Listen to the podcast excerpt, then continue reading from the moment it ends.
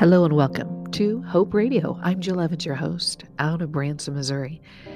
I am starting a new series today called Comfort from Above.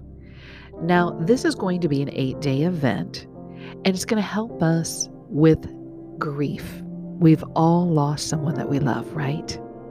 So let's get started. Life is unexpected, and death or sorrow can come at any time. There's no way to avoid this in our lives, and there's no way for us to fully prepare for these events in our lives. You know, our brains can tell us that it's just a part of life. This happens to all of us.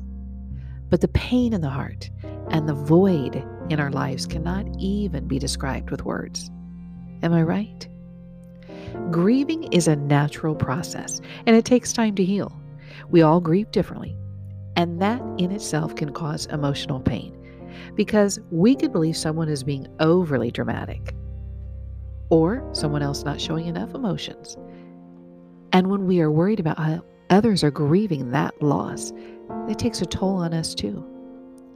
During the darkest times, it's important to turn to our friends, our family, and most important to our Heavenly Father, our faith. We need all of those things for support. These Bible verses that I'm going to be sharing with you are about helping us with that grief and reminding us that God will forever be by our side to comfort us, bring us hope into our lives. God's word is guidance during the good times and the bad times. We got to keep that in mind. Grief may feel like it's never ending, but by listening to God's word, allowing ourselves to feel true emotion, and giving ourselves time to process, we are going to find comfort when we rely on Jesus. God is that source of comfort. So let's take a look at our first scripture Psalms 34 18. It says, The Lord is close to the brokenhearted, He saves those whose spirits have been crushed.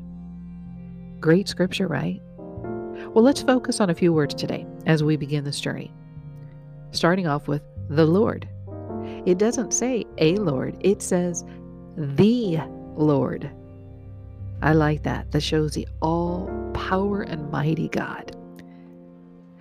The only, the one and only, is Him.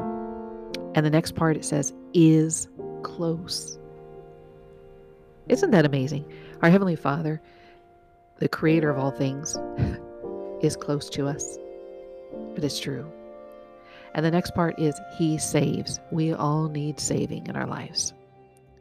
So let's take this one step at a time. Break this down into just six words The Lord is close and saves. If you are just starting to deal with grief in your life, just focus on those six words The Lord is close and saves. So hold that tight today. I want to thank you for listening. May you be blessed and remember to always be a blessing to others. If you need prayer requests, and I welcome that, it is truly an honor to pray for you. Email me at hopejourneywalksevents at gmail.com. Thank you for listening and tune in to day two. Bye for now.